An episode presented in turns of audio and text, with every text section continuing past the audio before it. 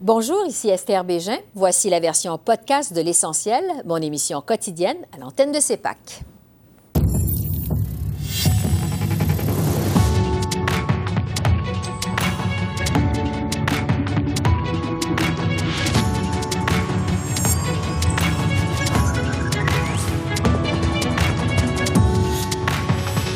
Frappe d'un hôpital à Gaza.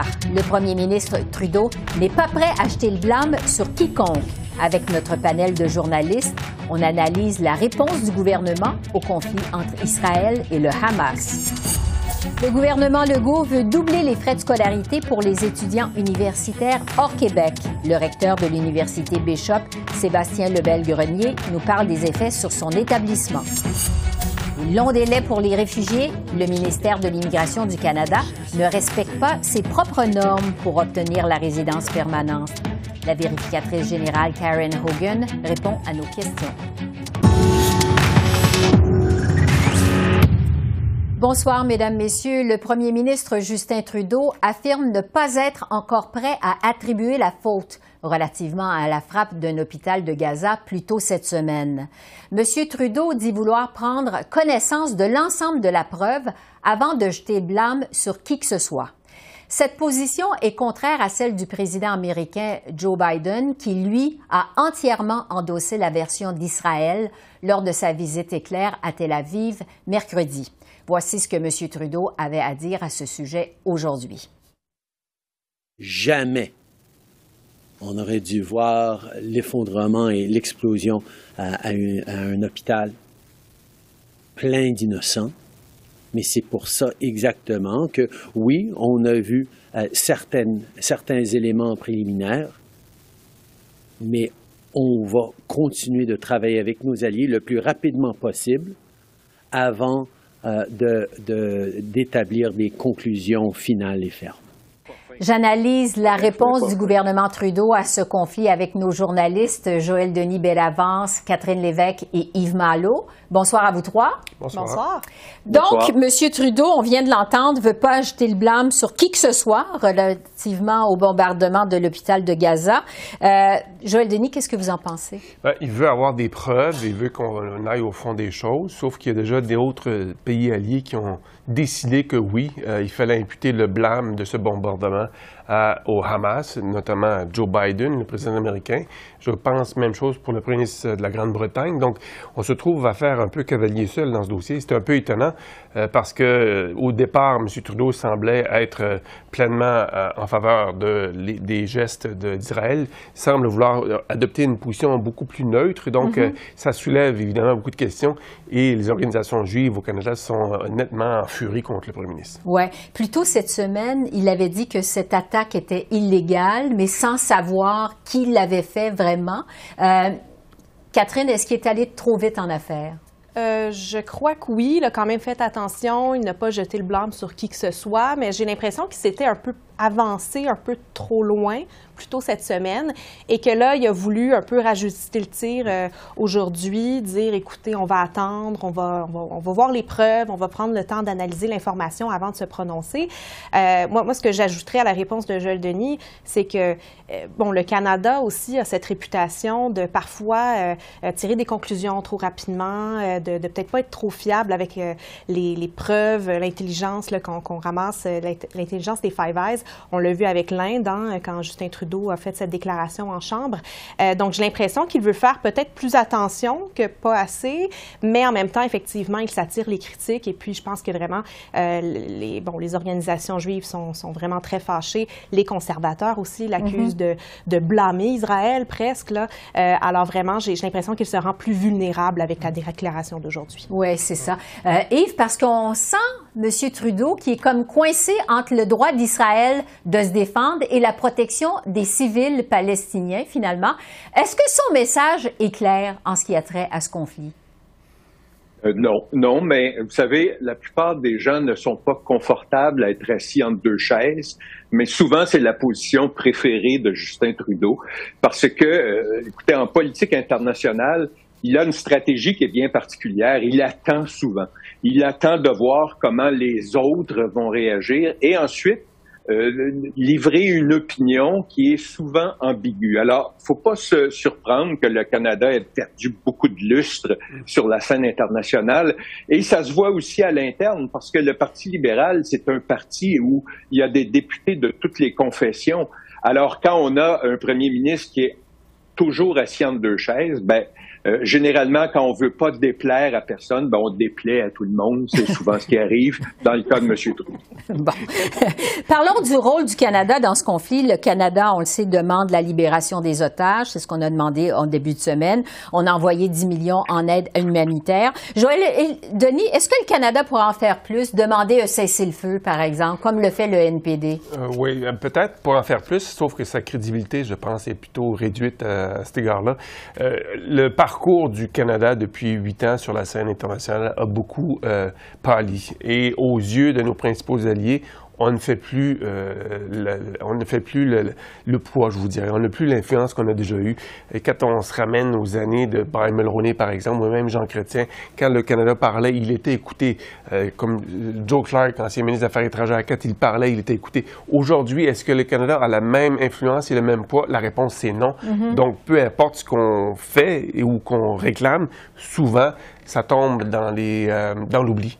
Donc, euh, c'est un, un, gros coup d'épée dans l'eau. Oui, on fait connaître nos préférences, sauf que la, les vraies décisions, les vrais gestes sont posés par d'autres pays alliés du Canada, comme la Grande-Bretagne, les États-Unis ou encore la France. Le Canada qui n'est pas un gros joueur, finalement, dans ça. Euh, L'attaque à l'hôpital de Gaza, euh, ça a soulevé, on l'a vu cette semaine, des dissensions au sein du caucus libéral, euh, notamment entre les députés Asvader et Zuberi. Catherine, est-ce que c'était pas finalement inévitable? Un peu inévitable, oui, quand même, parce qu'on sait que, bon, sur de nombreux sujets, les députés libéraux, euh, bon, s'entendent pas toujours. Là, c'est un exemple très, très clair parce qu'il y a effectivement M. Housefather qui est prêt à se, ranger du côté de Joe Biden, qui croit, euh, bon, euh, justement, la, thèse d'Israël. Et d'un autre côté, Samir Zuberi qui, on, le sait, bon, par, le passé, a déjà, bon, il a manifesté contre Netanyahou, bon, quand, il, quand il était à l'université.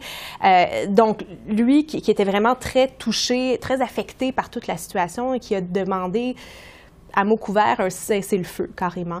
Euh, il n'est pas le seul, par ailleurs. Il y a d'autres députés aussi qui ont peut-être été un peu plus clairs, qui ont vraiment demandé un cessez-le-feu. Alors, euh, vraiment, on voit cette, cette division et j'ai l'impression que derrière des portes closes, il y a vraiment des, des, débats assez émotifs sur le sujet. Alors, c'est pour ça que Justin Trudeau se retrouve un peu dans cette position euh, très, très inconfortable entre deux choses. Ouais. Yves, je veux vous entendre sur la position du Bloc québécois. Le Bloc, on le voit, veut pas politiser ce conflit, demande que les partis se rencontrent euh, au-delà de la partisanerie. Qu'est-ce que vous pensez de la réponse du Bloc québécois à ce conflit? Ben, euh, le Bloc québécois est quand même relativement euh, neutre dans le sens que j'ai relevé une déclaration de M. Blanchet qui disait on ne doit pas toucher à un cheveu d'un civil, qu'il soit israélien ou palestinien. Alors oui, il a condamné le Hamas, mais il ne donne pas l'absolution non plus à Israël quant à la protection des civils. Alors c'est une position d'un parti euh, qui, bien sûr, est dans l'opposition éternelle. Alors, il n'y a pas beaucoup de risques de ce côté-là. Euh, mais ça demeure une position quand même prudente et relativement conciliante, tout en n'appuyant pas nécessairement M. Trudeau parce qu'il relève les nombreuses erreurs commises par ce gouvernement sur la scène internationale. Et euh, je peux pas dire qu'il apprécie nécessairement le ton de M. Trudeau, mais il, il, garde un ton quand même relativement neutre. Ouais. Euh ça fait le tour pour ce qui est du conflit Hamas-Israël. Il y a eu d'autres nouvelles, évidemment, cette semaine. Le, régime d'assurance médicaments universel, au congrès du NPD, on a voté en faveur d'une résolution unanime pour un régime entièrement public. Évidemment, c'est une résolution qui n'est pas contraignante, mais Joël Denis, jusqu'à quel point le gouvernement a les mains liées?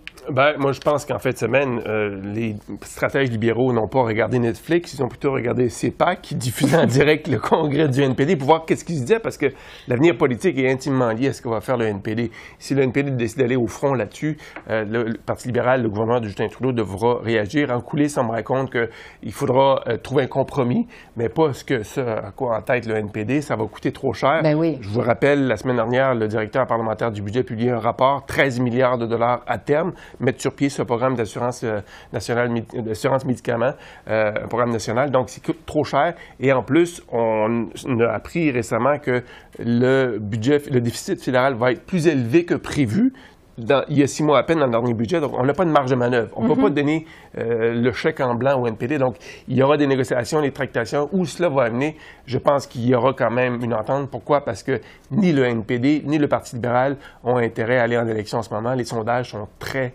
très favorables au Parti conservateur. Oui, effectivement. Catherine, quelle suite vous donnez à ce régime? Euh, ben, je pense que, bon, le, on, a entendu le, ministre de la Santé, Mark Holland, dire un peu ben, qu'il avait que le gouvernement avait déjà jeté des bases, là, finalement, pour, pour ce régime-là, mais il, n'était pas prêt à dire on va aller jusque-là, on va aller euh, vers ce, ce, que le NPD veut.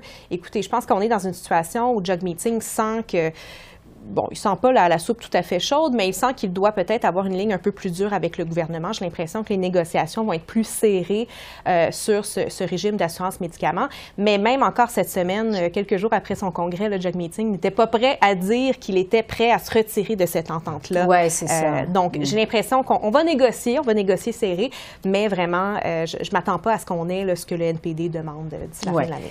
Il nous reste euh, moins d'une minute. Euh, Yves, en terminant, il y a le nouveau président de la Chambre des communes qui a mis son pied à terre cette semaine. Il veut mettre fin au débordement euh, pendant la période des questions.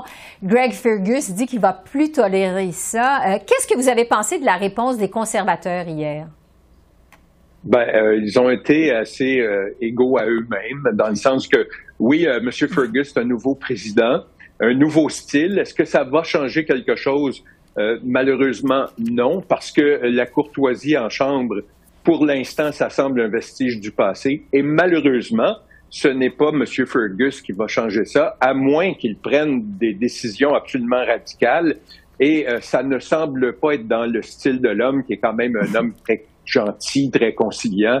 Alors, euh, les conservateurs ont l'air à vouloir profiter du moment de l'inexpérience de M. Fergus. On verra ce que ça va donner. Mettra-t-il mettra son pied par terre? C'est à voir. Ça reste à voir. Joël Denis, Catherine, Yves, merci beaucoup. Merci. Merci, bonsoir. Au revoir.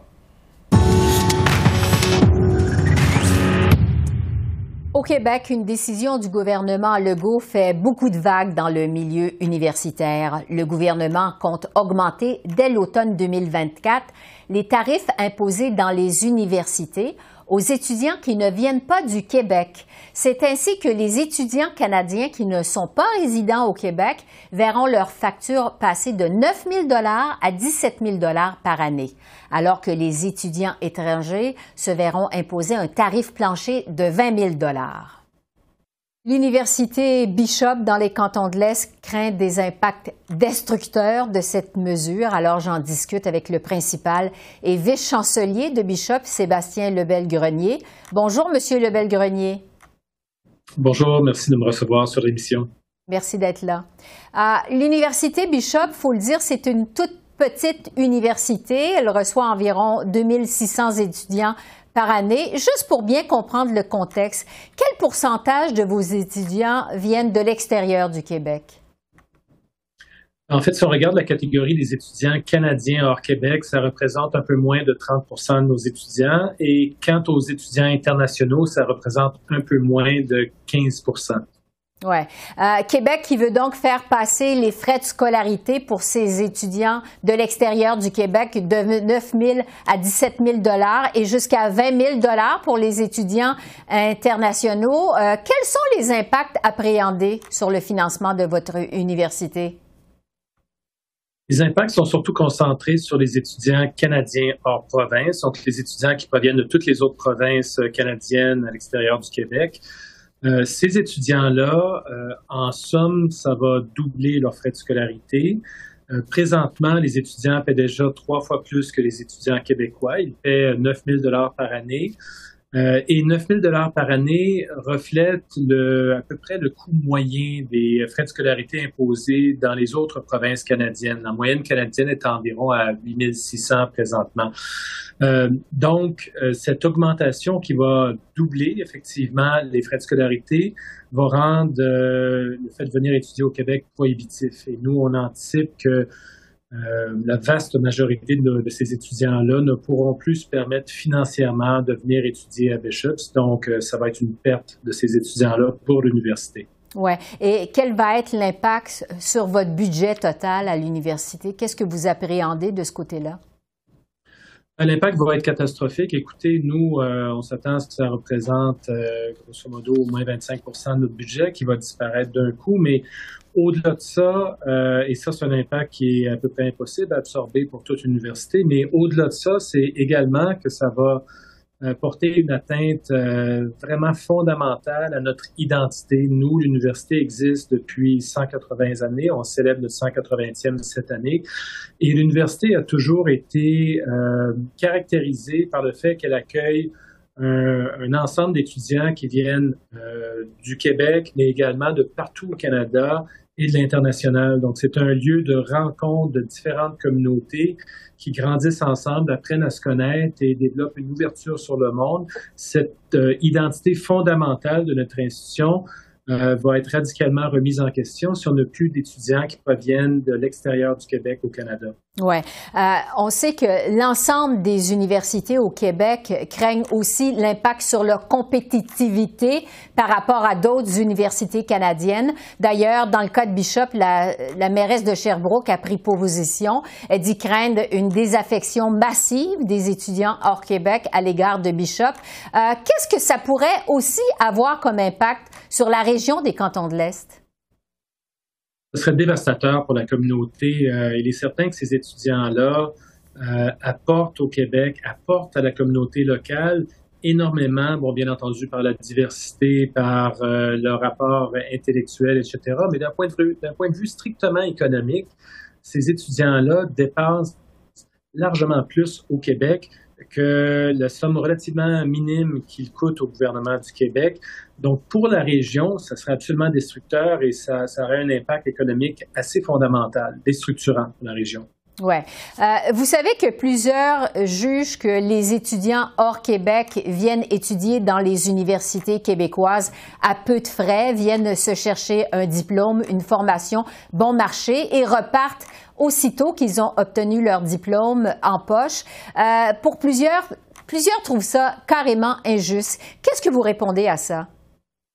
Oui, malheureusement, c'est une, euh, ce n'est pas basé sur des données probantes. Donc, euh, ce que je peux vous dire, c'est que sur le premier point, il est vrai que la majorité des étudiants qui viennent étudier, des étudiants des autres provinces canadiennes qui viennent étudier au Québec, quittent après avoir complété leur diplôme universitaire, de la même manière que la vaste majorité des étudiants québécois qui vont étudier dans d'autres provinces quittent ces provinces-là et reviennent au Québec au terme de leurs études. Donc ça, c'est la nature de la mobilité étudiante.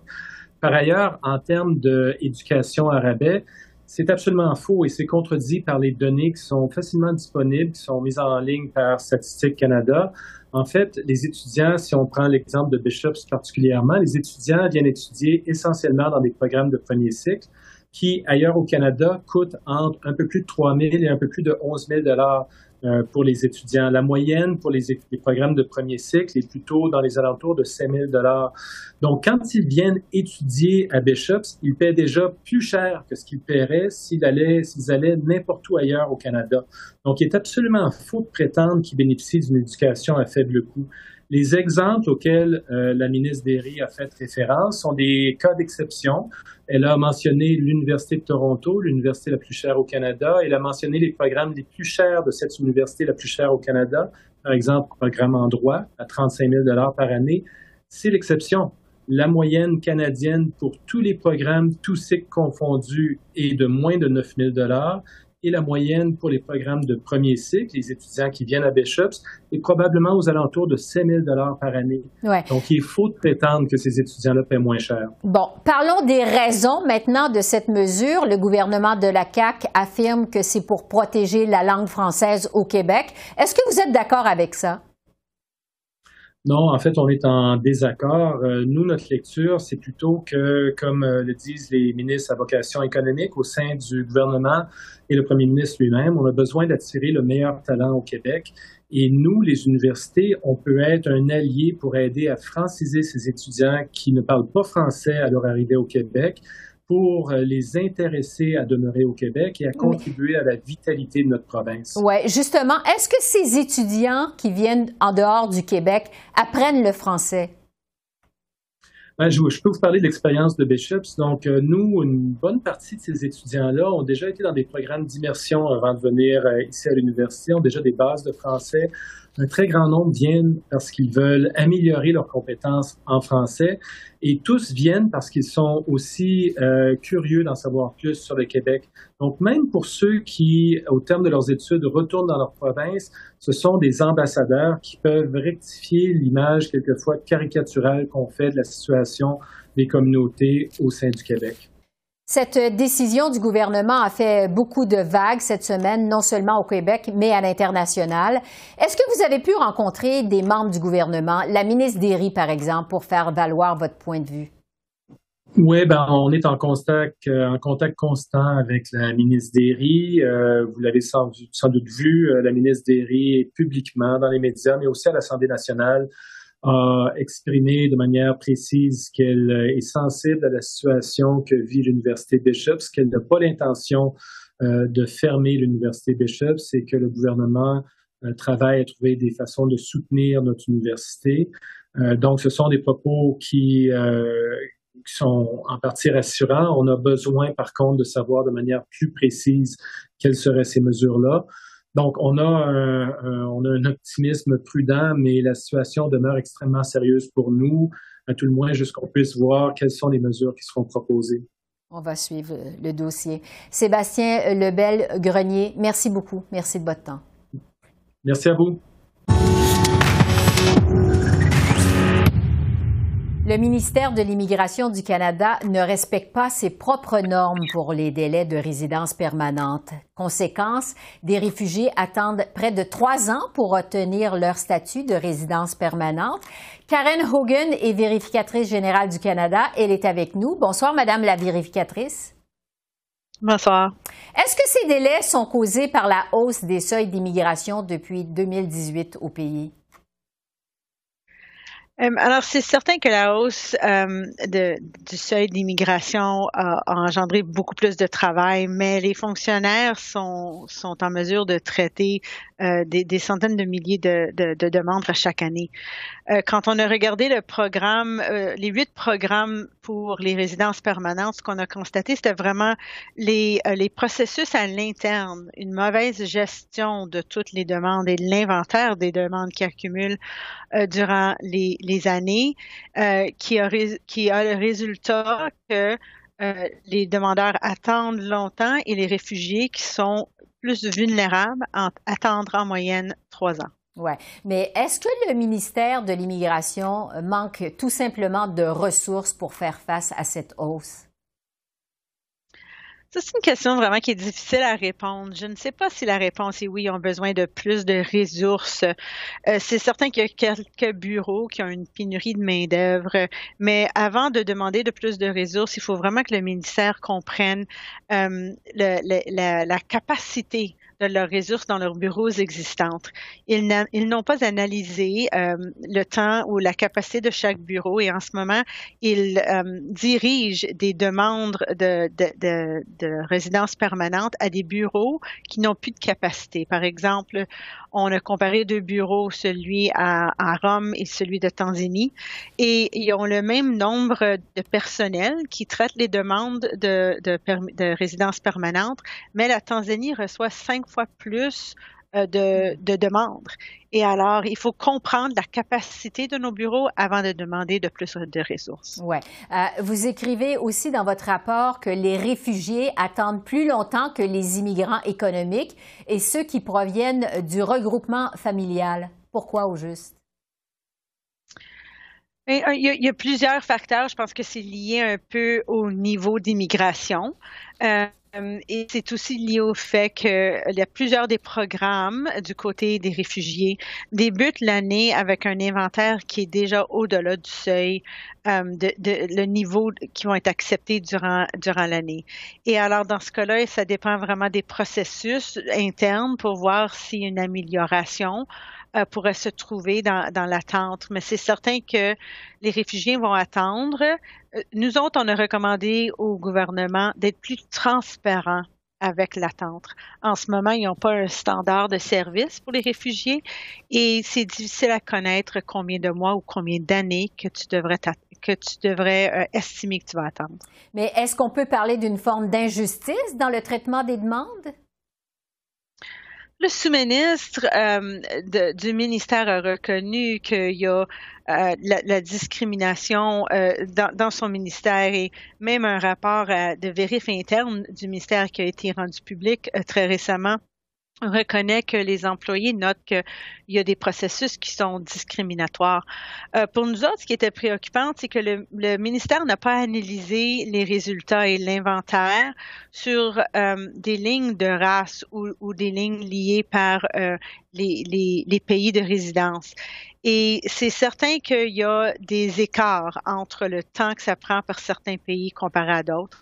Et on a encouragé le gouvernement de mieux comprendre le pourquoi, les causes profondes, pour être en mesure d'équilibrer euh, l'attente pour euh, les demandeurs à travers euh, le monde. Oui. Euh, on sait que le nouveau ministre de l'Immigration, euh, Mark Miller, veut moderniser tout le système d'immigration au Canada. Euh, quelle solution avez-vous identifiée à cet égard, justement? On a regardé un des processus que le ministère a mis en place pour vraiment euh, euh, rendre les, demandes d'application, de les traiter automatiquement, les automatiser. Et ce qu'on a vu, c'est qu'ils ne regardaient pas les résultats pour voir si ça avait amélioré euh, le temps de traiter une demande ou si ça avait contribué encore plus aux écarts. En effet, on a vu que la plupart des demandes venant de l'Haïti ne sont pas traitées par le système électronique et sont traitées manuellement. Alors, ça prend plus longtemps. Et c'est ce type d'écart-là que le gouvernement devrait mieux comprendre avant de, mettre en œuvre d'autres solutions qui sont électroniques. Est-ce qu'on sait comment ça pourrait coûter? Pour un, système pour améliorer la gestion de, des dossiers? Oui. Euh, je pense qu'ils sont en mesure de le regarder, mais on n'a pas vraiment euh, entamé ce sujet-là lors de notre aide. On voulait juste savoir s'ils avaient adressé, euh, a fait des améliorations durant la dernière année. Et malgré des améliorations dans le temps de traitement de demande, euh, beaucoup de, de, de, de personnes attendent très longtemps pour avoir une décision sur leur résidence permanente. Karen Hogan, vérificatrice générale du Canada, merci beaucoup. Merci. Merci. En terminant, euh, le Canada réduit fortement sa présence diplomatique en Inde en pleine tension Ottawa-New Delhi. Au total, environ 40 diplomates canadiens ont quitté le pays.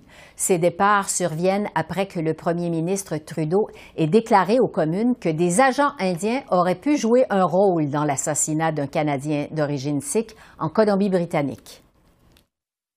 Euh, nous confirmons aujourd'hui que l'Inde nous a officiellement fait part de son intention de lever unilatéralement l'immunité diplomatique des diplomates canadiens et des personnes à leur charge à Delhi, à l'exception de 21 d'entre eux, d'ici demain, le 20 octobre.